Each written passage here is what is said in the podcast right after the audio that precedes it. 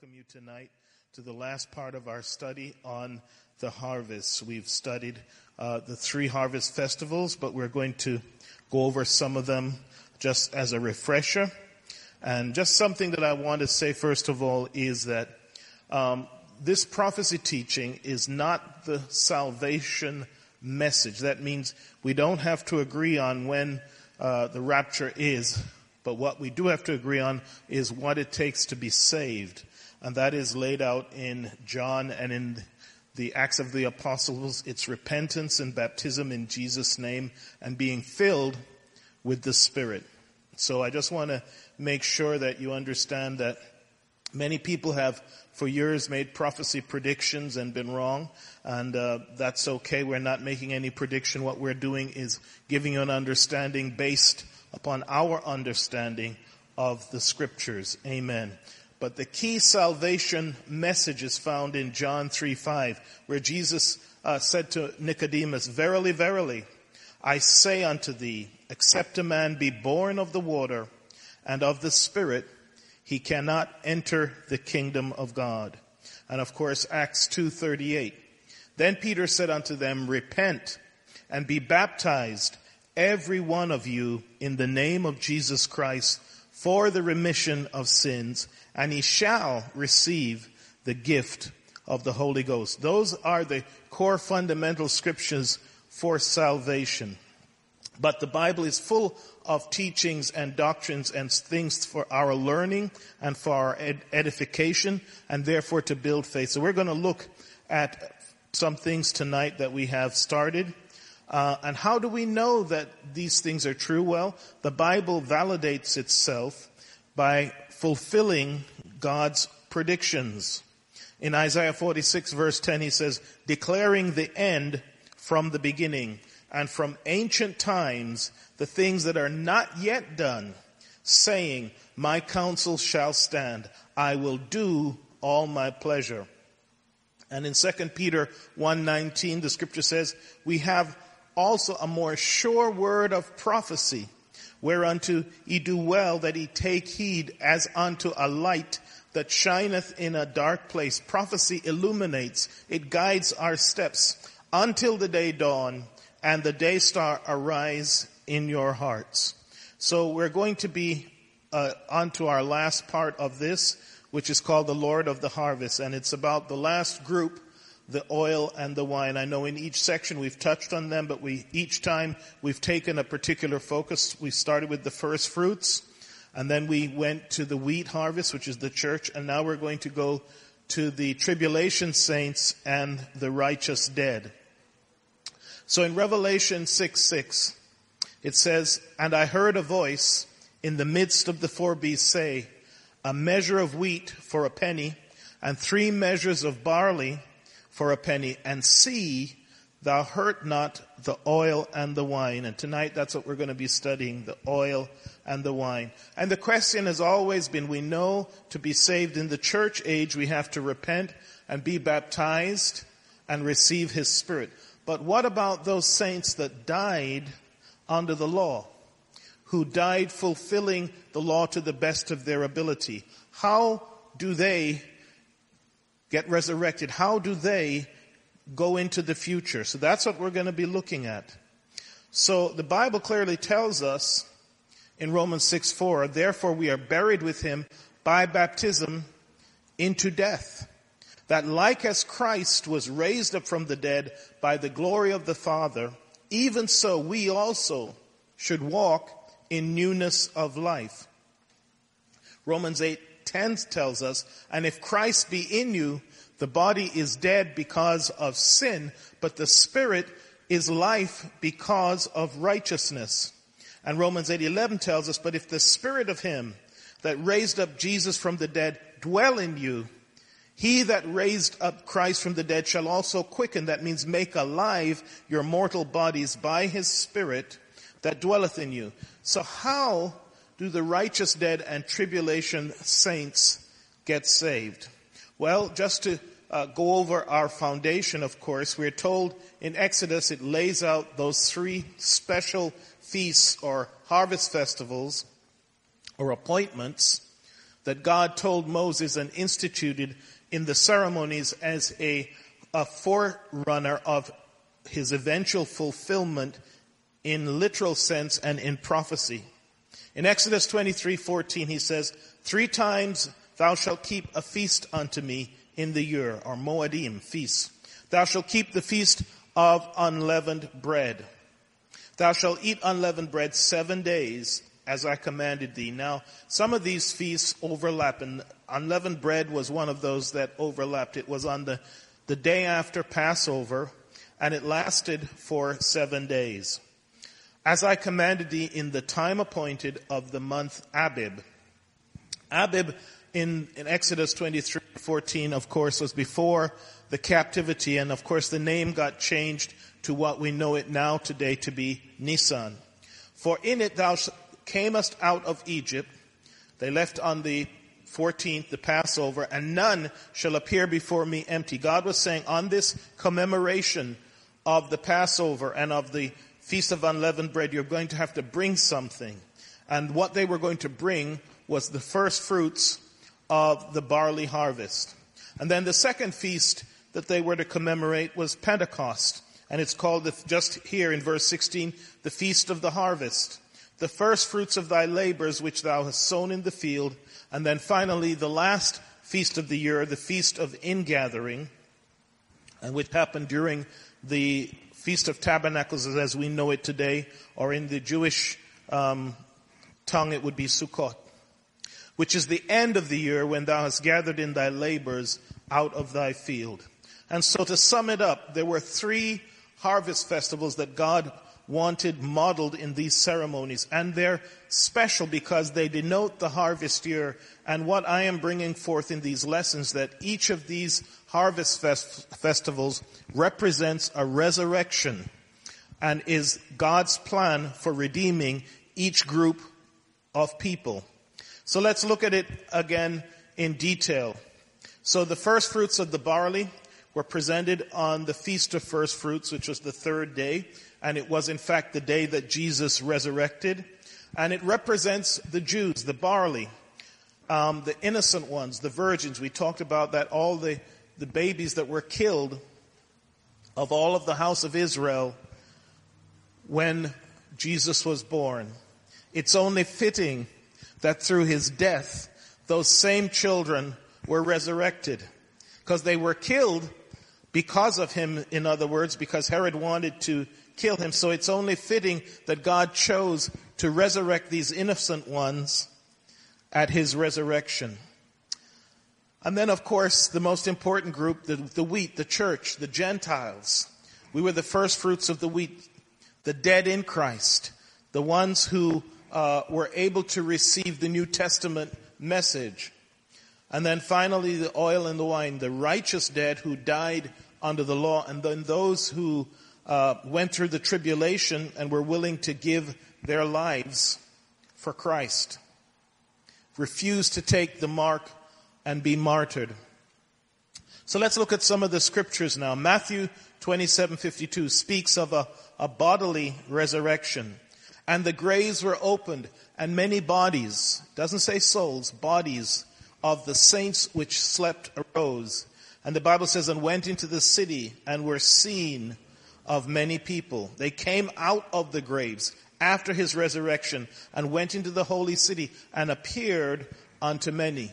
No doubt this was the event that triggered the Thessalonian church of thinking that the wheat harvest, the rapture of the church, had already taken place. And Paul had to tell them no. Then we have the first fruits of the wheat, which is the church. And in Matthew, Jesus tells the parable of the sower, and he's definitely speaking about Pentecost, because Pentecost was the time of the wheat harvest. Matthew 13:30. Let both grow together until the harvest, and in the time of the harvest, I will say to the reapers, gather ye together first the tares, and bind them in bundles to burn them, but gather the wheat into my barn. Anytime it's a wheat harvest, we know that it is Pentecost. This is beautifully explained in the Old Testament in the story of Ruth. If you read it very carefully, she comes back at the time of the barley harvest. Remember, she was a Gentile woman, and yet she is married to Boaz, or betrothed to him, at the time of the wheat harvest. If you remember the story, she was told to go up and to lay at his feet. What was he doing? He was gathering in the wheat harvest. The picture is so beautifully painted in the Old Testament to give us an example of what's going to happen.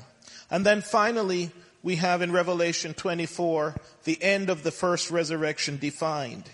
And I saw thrones, and they sat upon them, and judgment was given unto them, and I saw the souls, meaning these people were dead, of them that were beheaded for the witness of Jesus and for the word of God, and which had not worshipped the beast, neither his image, neither had received the mark upon their foreheads or in their hands.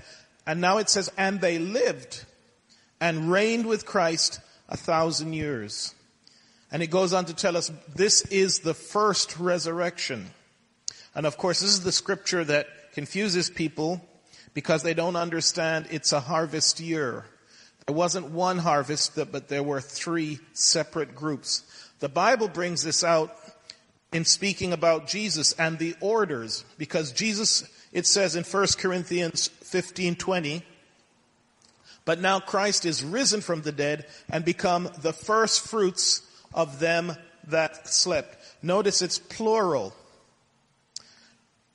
Plural. He didn't arise by himself.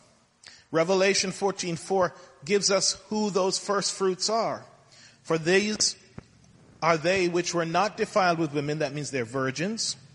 These are they which follow the Lamb whithersoever he goeth. They were redeemed from among men, being the first fruits unto God, unto the Lamb. And we did that whole study on who they were and how in Jeremiah it gives the fulfillment of the prophecy of them coming back and being resurrected. Then we come to the middle group, our group, so to speak, the dead in Christ.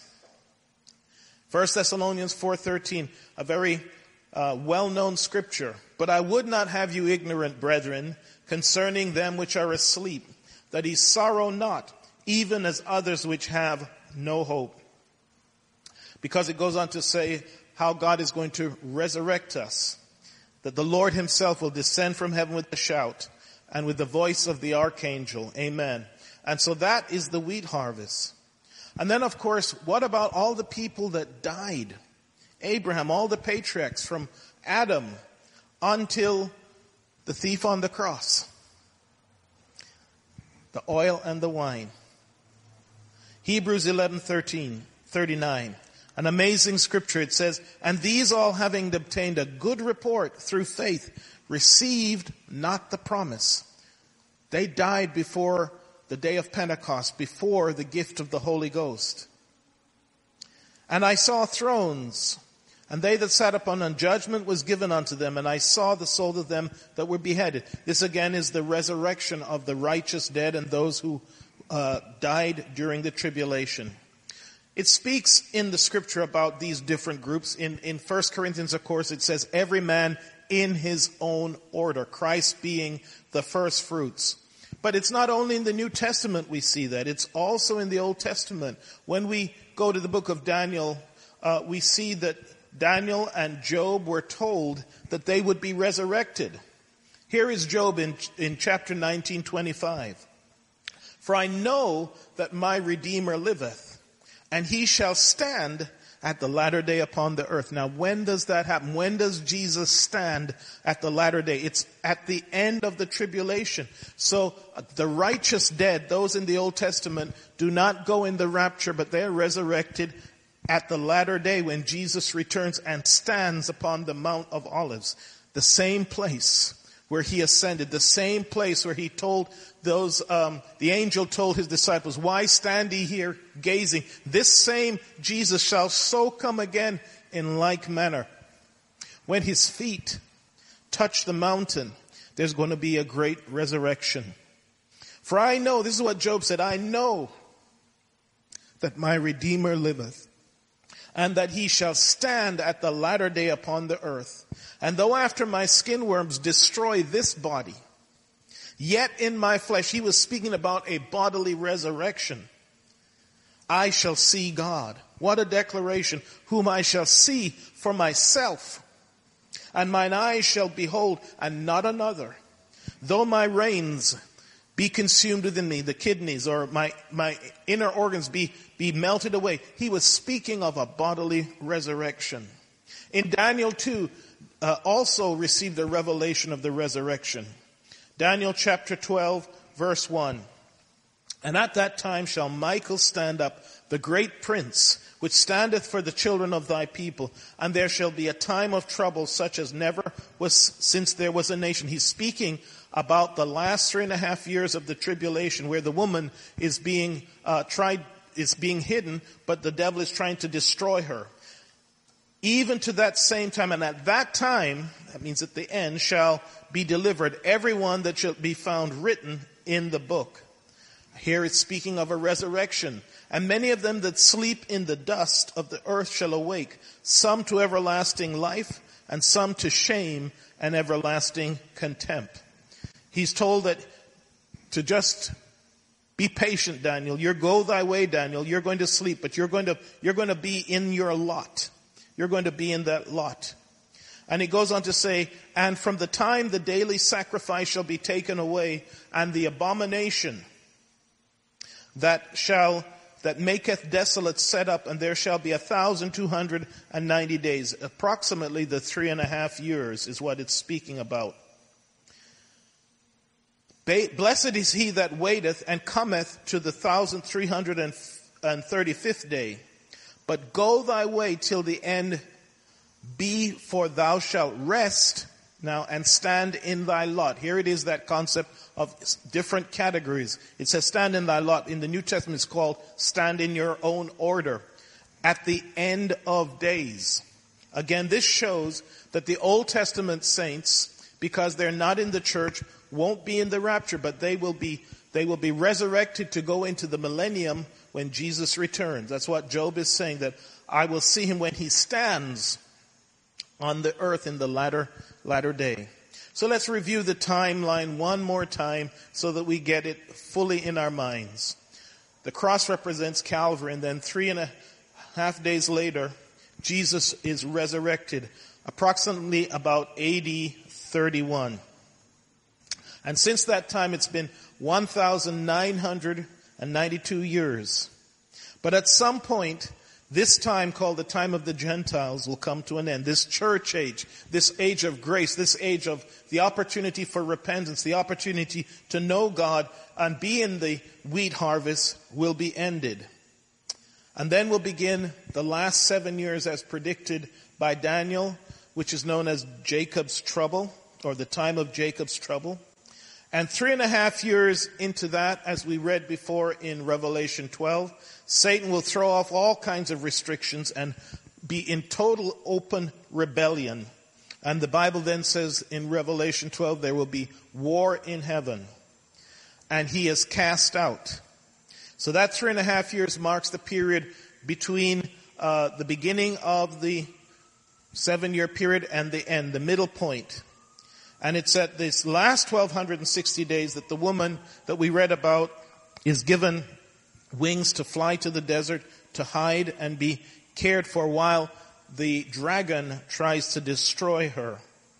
And then at the end, Jesus returns. And with the brightness and with the sword of that he is carrying, the sword of the Spirit, which is the Word of God, he destroys the enemy. And of course, this is the final resurrection, the three groups you're looking at right there.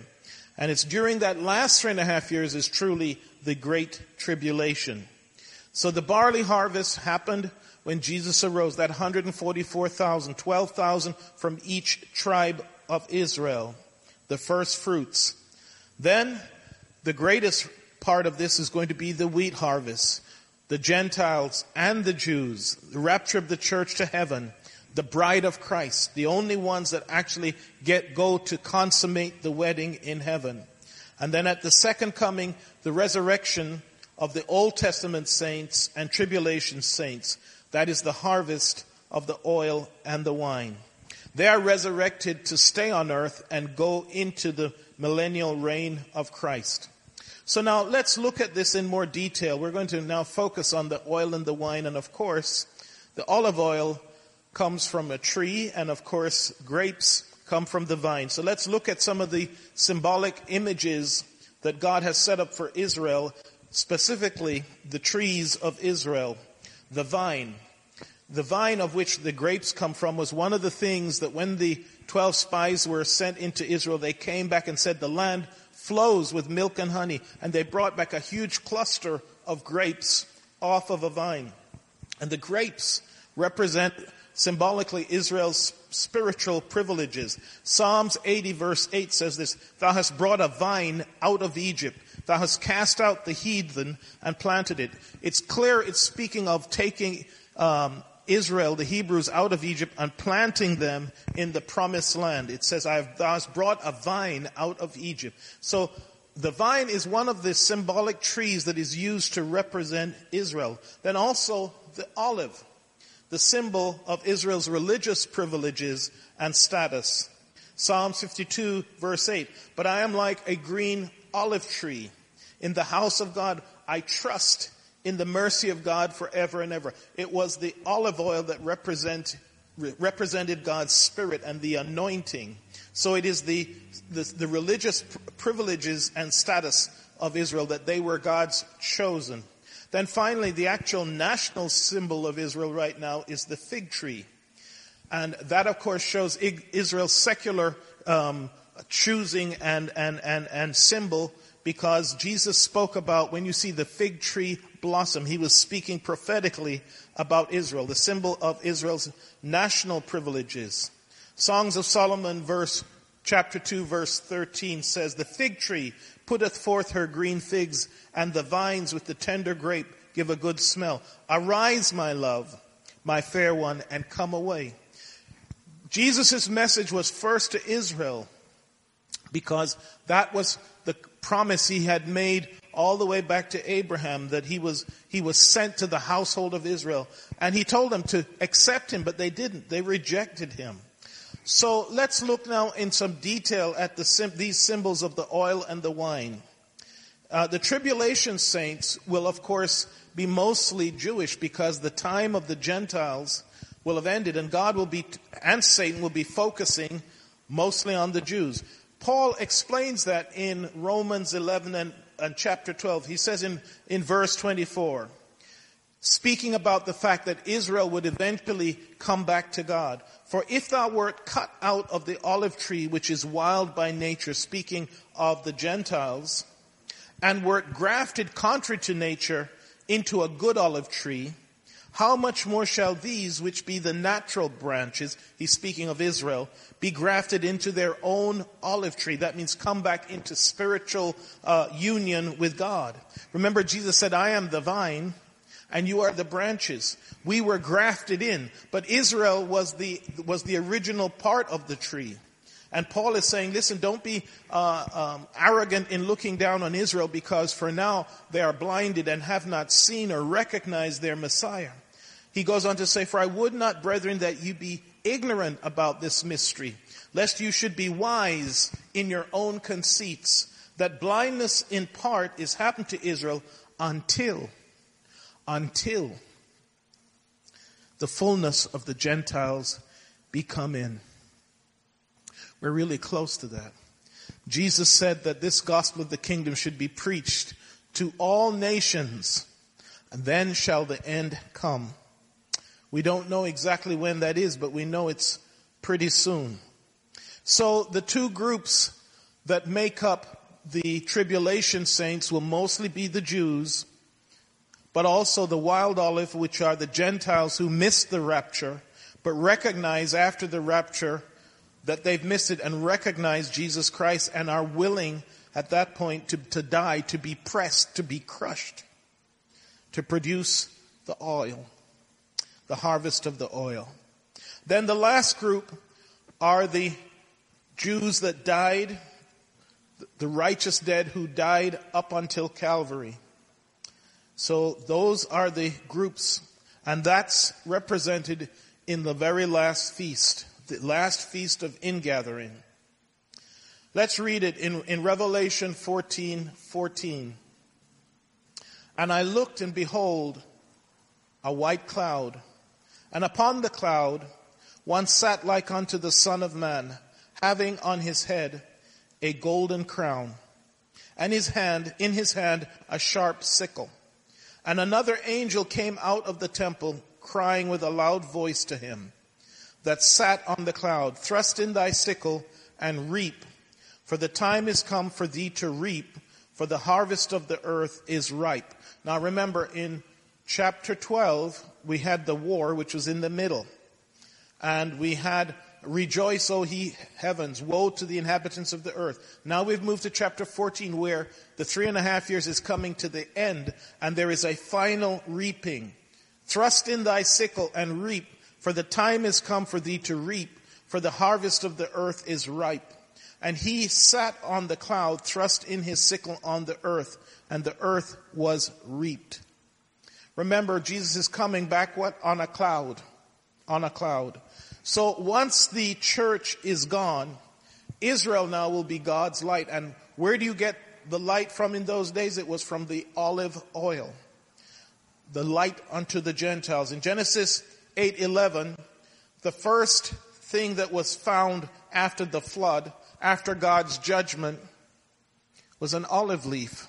And the dove came in to him in the evening when Noah sent out the dove. And lo, in her mouth was an olive leaf. That's why it's regularly used as a symbol with the dove of peace.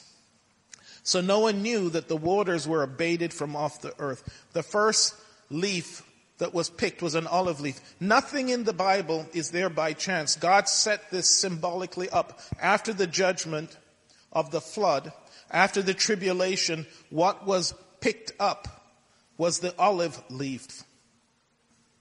Exodus 27:20, and thou shalt command the children of Israel, and they bring pure oil of olive beaten for the light, to cause the lamp to burn always.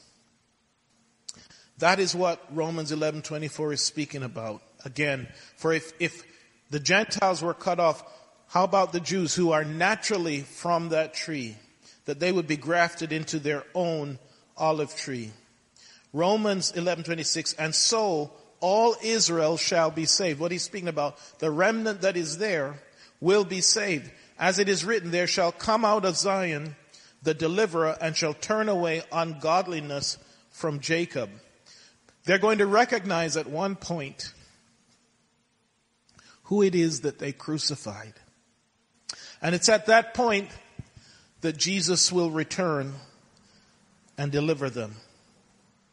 Again, we're going to go into that a little bit more, but I also want to show you some breadcrumbs in the Old Testament. Remember, the righteous dead represent the vine.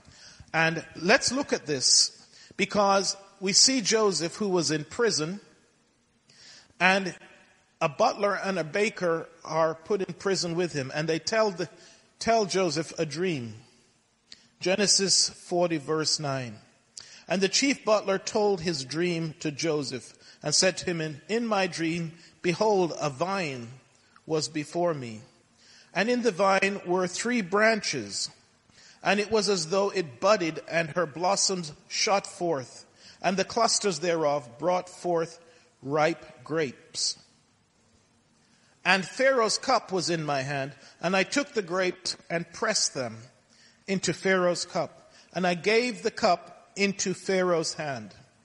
So Joseph started to give the interpretation. The 3 branches are 3 days. Yet within 3 days shall Pharaoh lift up thine head and restore thee into thy place.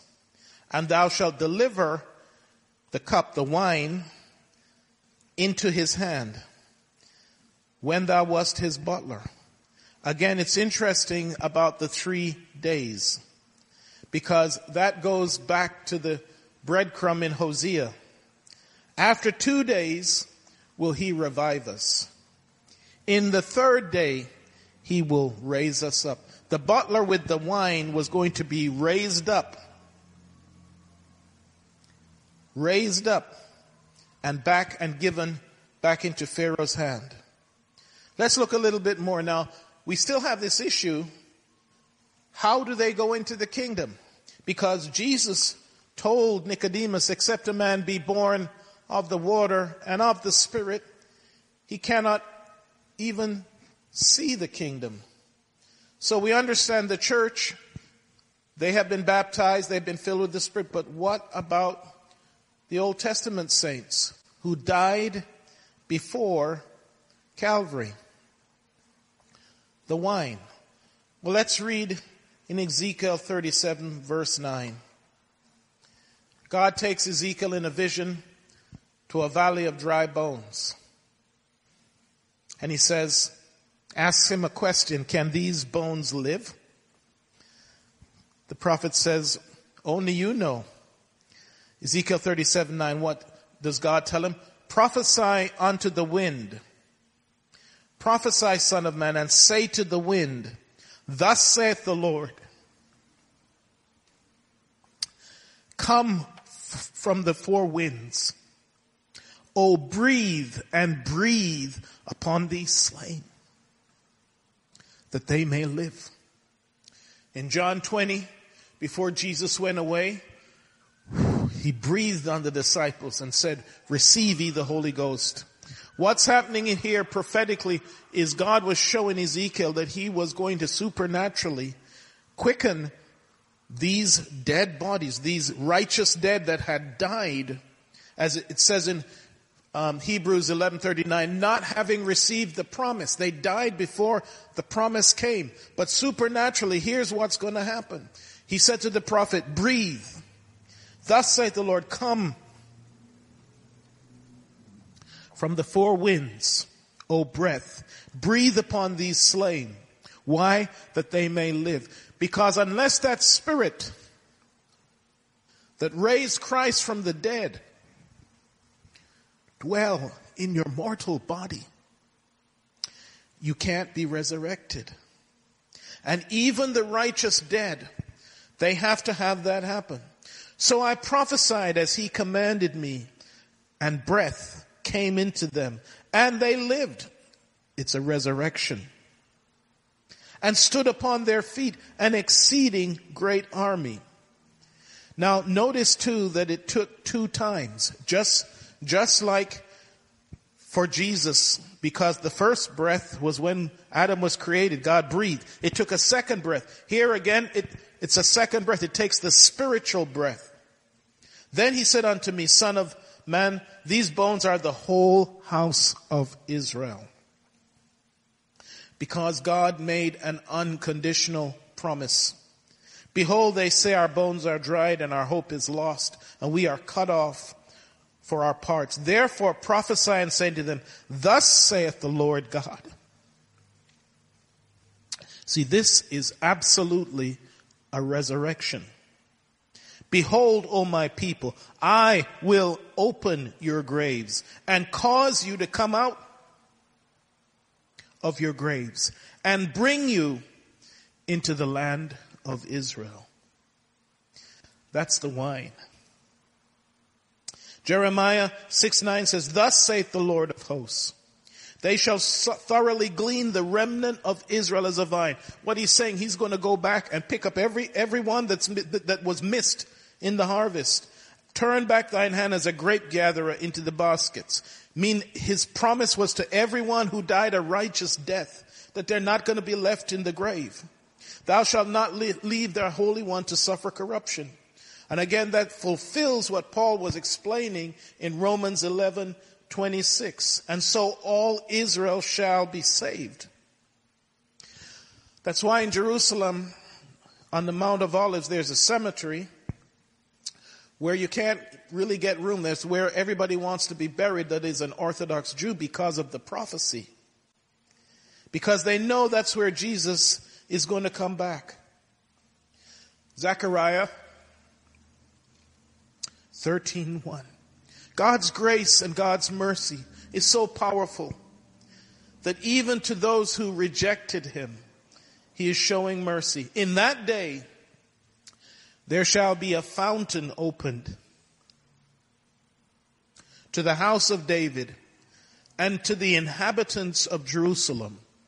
What day is he talking about? He's talking about the last day. A fountain open to the house of David and to the inhabitants of Jerusalem. That means anyone that's there who is a proselyte, that means has converted to Judaism, for sin and for uncleanness. In other words, now is the baptism. We saw the filling of the Spirit in the prophecy of Ezekiel. Now we're seeing the baptism. There shall be a fountain open to the house of David and to the inhabitants of Jerusalem for sin. What is baptism for? For the remission of sin and for uncleanness. Zechariah in the next chapter says, "Behold, the day of the Lord cometh, and thy spoil shall be divided in the midst of thee. For I will gather all nations against Jerusalem to battle." This is at the end of the 7 years almost. "And the city shall be taken, and the houses rifled, and the women ravished, and half the city shall go forth into captivity, and the residue of the people shall not be cut off from the city." Verse 3, Then shall the Lord go forth and fight against those nations, as when he fought in the day of battle. And verse 4, "And his feet shall stand in that day upon the Mount of Olives, which is before Jerusalem, and on the east. And on the Mount of Olives shall cleave in the midst thereof towards the east and towards the west." See, this time is coming. These prophecies have yet to be fulfilled. But as day follows night, and as the sun rises in the morning, God's word will never fail, because he says, "Heaven and earth shall pass away before my words fail." So what will be the conditions during this time? Isaiah prophesies this. "In the city is left desolation. The gate is smitten with destruction. And it shall come to pass," in Zechariah 13:8, "that in the land, saith the Lord, two parts therein shall be cut off and die, but the third shall be left therein. And I will bring the third part through the fire." It's what we're talking about, the oil and the wine. It's a crushing. It's a pressing. "And will refine them as silver is refined." And all those who make it through the tribulation, it is going to be a trial of fire. It's going to be by being willing to die. "And will try them as gold is tried. They shall call on my name, and I will hear them. I will say, it is my people. And they shall say, the Lord is my God." Isaiah 24:13 speaks about this. Remember, we're talking about the oil and the wine. "When thus it shall be in the midst of the land among the peoples, there shall be as the shaking of the olive tree and of the gleaning of the grapes." This is speaking about the last harvest. "When the vintage is done, they shall lift up their voice. They shall sing for the majesty of the Lord. They shall cry aloud from the sea." Now, during these last 2.5 years, remember the church, the wheat harvest is gone. Israel will be persecuted, the woman. And it's during that time that I believe the scripture speaks about these two witnesses. These two witnesses. You see, God has never left himself without a witness on the earth. When the church is gone, the angels will proclaim the gospel. The Bible speaks about having the seal of God and the message, the gospel. And in the last 3.5 years, he uses these two witnesses. Well, we know their ministry is 3.5 years. Joshua 2:22 sent out some witnesses. They went into Jericho, and then they escaped Jericho, and their pursuers tried to kill them for 3.5 days. In Joshua 2:22, "And they went and came unto the mountain and abode there 3 days until the pursuers were returned. And the pursuers sought them throughout all the way, but found them not." That is the message. "And I will give power unto my two witnesses, and they shall prophesy," in other words, proclaim, 1,260 days clothed in sackcloth. See, God has never left himself without a witness. The church will be gone. But Acts 14:17 says that, nevertheless, he left not himself without witness, in that he did good and gave us rain from heaven and fruitful seasons, filling our hearts with food and gladness. Even during this worst time, God will still have someone declaring his righteousness, declaring his truth. They shall prophesy or proclaim. And their purpose is to give one last warning for those who will resist the mark of the beast, and to, despite what's going on, be willing to resist the Antichrist. Revelation 15:7 says, "And one of the four beasts gave unto the seven angels seven golden vials, full of the wrath of God, who liveth forever and ever." Can you imagine?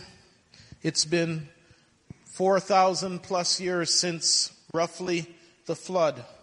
Can you imagine and think of all the things that man has done that have been piling up? The killing of innocents, the rape, the pillage, the murder, just the total depravity that has gone on this planet. On top of that, the fallen beings that are here. God's wrath is going to be poured out upon this planet without measure. And I heard a great voice out of the temple saying to the seven angels, "Go your ways and pour out of the vials of the wrath of God upon the earth." That's what's going to be happening during that time. Revelation 11:6 speaks about what the witnesses will be able to do. "These have power to shut heaven, that it rain not in the days of their prophecy, and have power over waters to turn them to blood, and to smite the earth with all the plagues as often as they will."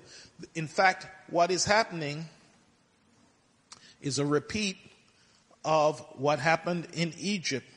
If you read the scripture properly, the plagues were not only on the Egyptians, but it was on the Egyptians and their gods. God is going to demonstrate his supreme power and sovereignty. Now, who are these witnesses? Well, many think because of the miracles, Moses was the one that turned the water to blood. Elijah was the one that shut up heaven, that these are the two that it could be. I don't know who they will be, but I will give you what I think they are. It doesn't really matter. The fact is, there are going to be two witnesses appointed unto all men. Well, the truth is, the Bible says in Hebrews, I believe 9, is appointed unto all men once to die, and then the judgment. Now, we know that there are two people who have never died according to Scripture thus far, and that was Enoch and Elijah. So I do believe that's who it will be, because in the book of Jude, it has Enoch prophesying, "Behold, the Lord cometh with 10,000s of his saints." Now, why would Enoch prophesy that before the flood? So it doesn't make sense that that prophecy would apply before the flood, but it certainly would be in better context if he was one of the witnesses at the time of the return. Jude 1:14, "And Enoch also prophesied of these, saying, Behold, the Lord cometh with 10,000s of his saints." He's speaking about the return. Well, if he's one of the two witnesses in the last 3.5 years, that prophecy makes absolute great sense. In Revelation, it likens them as these are the two olive trees, spiritual witnesses, and the two candlesticks standing before the God of the earth. Now, God always does things legally. And in this case, I believe the God of the earth it's speaking of is Satan. That when he takes this planet back, it's all going to be completely legal. He died and he said, "It is finished. Our debt was torn up in half. The curtain, the veil in the temple ripped in two." But in everything that is legal, you have to have some witnesses. And so God chose these two humans, Elijah and possibly Enoch, to be the ones who had not died, who are there to stand and witness God's legal taking back of this planet. But at the end, God allows them to die so that they also can be resurrected in the oil and the wine. Because the Jews always believed in a resurrection at the last day. Let's look at some of those scriptures. John 6:39. Jesus' ministry was to the Jews. And so what he preached to them, to the Jews, was not the church message of a rapture before, but look at this. And this is the Father's will which hath sent me, that all which he hath given me, I should lose nothing, but should raise it up again at the last day. John 6:40. And this is the will of him that sent me, in a modern translation. Everyone that which seeth the Son and believeth on him may have everlasting life, and I will raise him up at the last day. John 6:44. No man can come to me except the Father draw him, which has sent me, draw him, and I will raise him up at the last day. John 6:54. Whoso eateth my flesh and drinketh my blood hath eternal life, and I will raise him up at the last day. Now, it's interesting he says that. He said, I am that bread that came down from heaven. Symbolically, the Jews in the wilderness, they ate that bread that came down from heaven. He that eateth my flesh and drinketh my blood, this is my body that was broken for you. Take, eat, as often as you eat this bread and drink this cup, you do show forth remembrance of my death until I come. When Lazarus had died and he came finally, Martha said unto him, I know that he shall rise again in the resurrection at the last day, because that was for the wine and the tribulation saints. The last day is mostly for Israel. He appears on the last day. Zechariah 12, verse 8. When they finally realized who it was they crucified, in that day, the last day, shall the Lord defend the inhabitants of Jerusalem. And he that is feeble among them at that day shall be as David, and the house of David shall be as God. See, it's specifically termed in terms of Israel. As the angel of the Lord before them. And it shall come to pass in that day, I will seek to destroy all the nations that come against Jerusalem. Verse 10. Beautiful verse. And I will pour upon the house of David. See, this is to the Jews. And upon the inhabitants of Jerusalem, the spirit of grace. In other words, he's going to fill them, those that are alive. And of supplications, and they shall look upon me, whom they have pierced. And they shall mourn for him, as one mourneth for his only son, and shall be in bitterness for him, as one that is in bitterness for his firstborn. When Nicodemus went to Jesus by night, Jesus told him the secret. He must be born of the water and of the Spirit. Nicodemus did not understand. Jesus then said to him, you are a teacher of the law. How come you don't understand? You're a master of the law. The reason why he said that is because all of this is in the Old Testament. If Nicodemus had had revelation, he could have found it. Where is it found? Well, here's one place, Ezekiel chapter 36:24. For I will take you from among the heathen, gather you out of all countries, and I will bring you into your own land. Then will I sprinkle clean water upon you, and ye shall be clean. That's baptism. From all your filthiness and from all your idols will I cleanse you. Then verse 26, a new heart also will I give you, and a new spirit will I put within you. That's the infilling of the Holy Ghost. And I will take away the stony heart out of your flesh, and I will give you an heart of flesh, and I will put my spirit within you and cause you to walk in my statutes." 1 Corinthians 10:2 explains, "And they were all baptized unto Moses in the cloud and in the sea." So to wrap this up, we're not far from some of these things being fulfilled. I feel it in my heart. We're within less than single-digit years, I think. 1 Thessalonians 4:16, Paul says to comfort one another.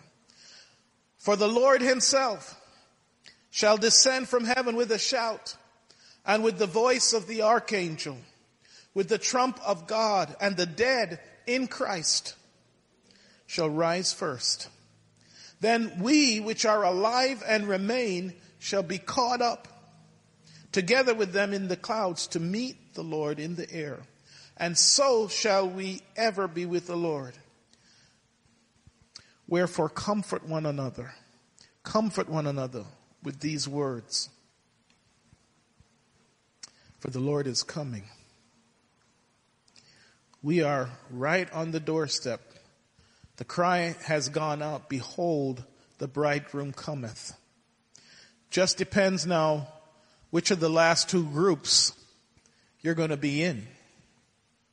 You can be in the wheat harvest, or possibly the oil and the wine. If I have a choice, I want to be in the wheat harvest. I want to be in the bride of Christ. I don't want to be crushed. I don't want to have to go through what those people who miss it are going to have to go through. And you don't have to. You can receive that spirit now. You can be baptized if you haven't in the name of Jesus. You can put on his name by baptism. You can receive that quickening spirit. So just as that Jesus was raised from the dead, we too can be raised from the dead at his coming. Hallelujah. We're going to close this Bible study, and I hope you have been encouraged. The Bible says, watch, be ready, because in a time that you think not, that's when the Master is going to return. Hallelujah. Father, we thank you for your word. Let it find good soil. Let it encourage us. Let our zeal, hallelujah, jump, Lord God, that we even become more passionate of winning the lost, of making sure, Lord God, that our garment is without spot and wrinkle. Lord, lead us, surround us with your spirit, guide us every day, watch over us, keep us, Lord God. Help us to be your witnesses to our families, to strangers, to all who need a touch, who need deliverance. Lord, we love you and we lift up your name and we give you all the praise and the glory in Jesus' name.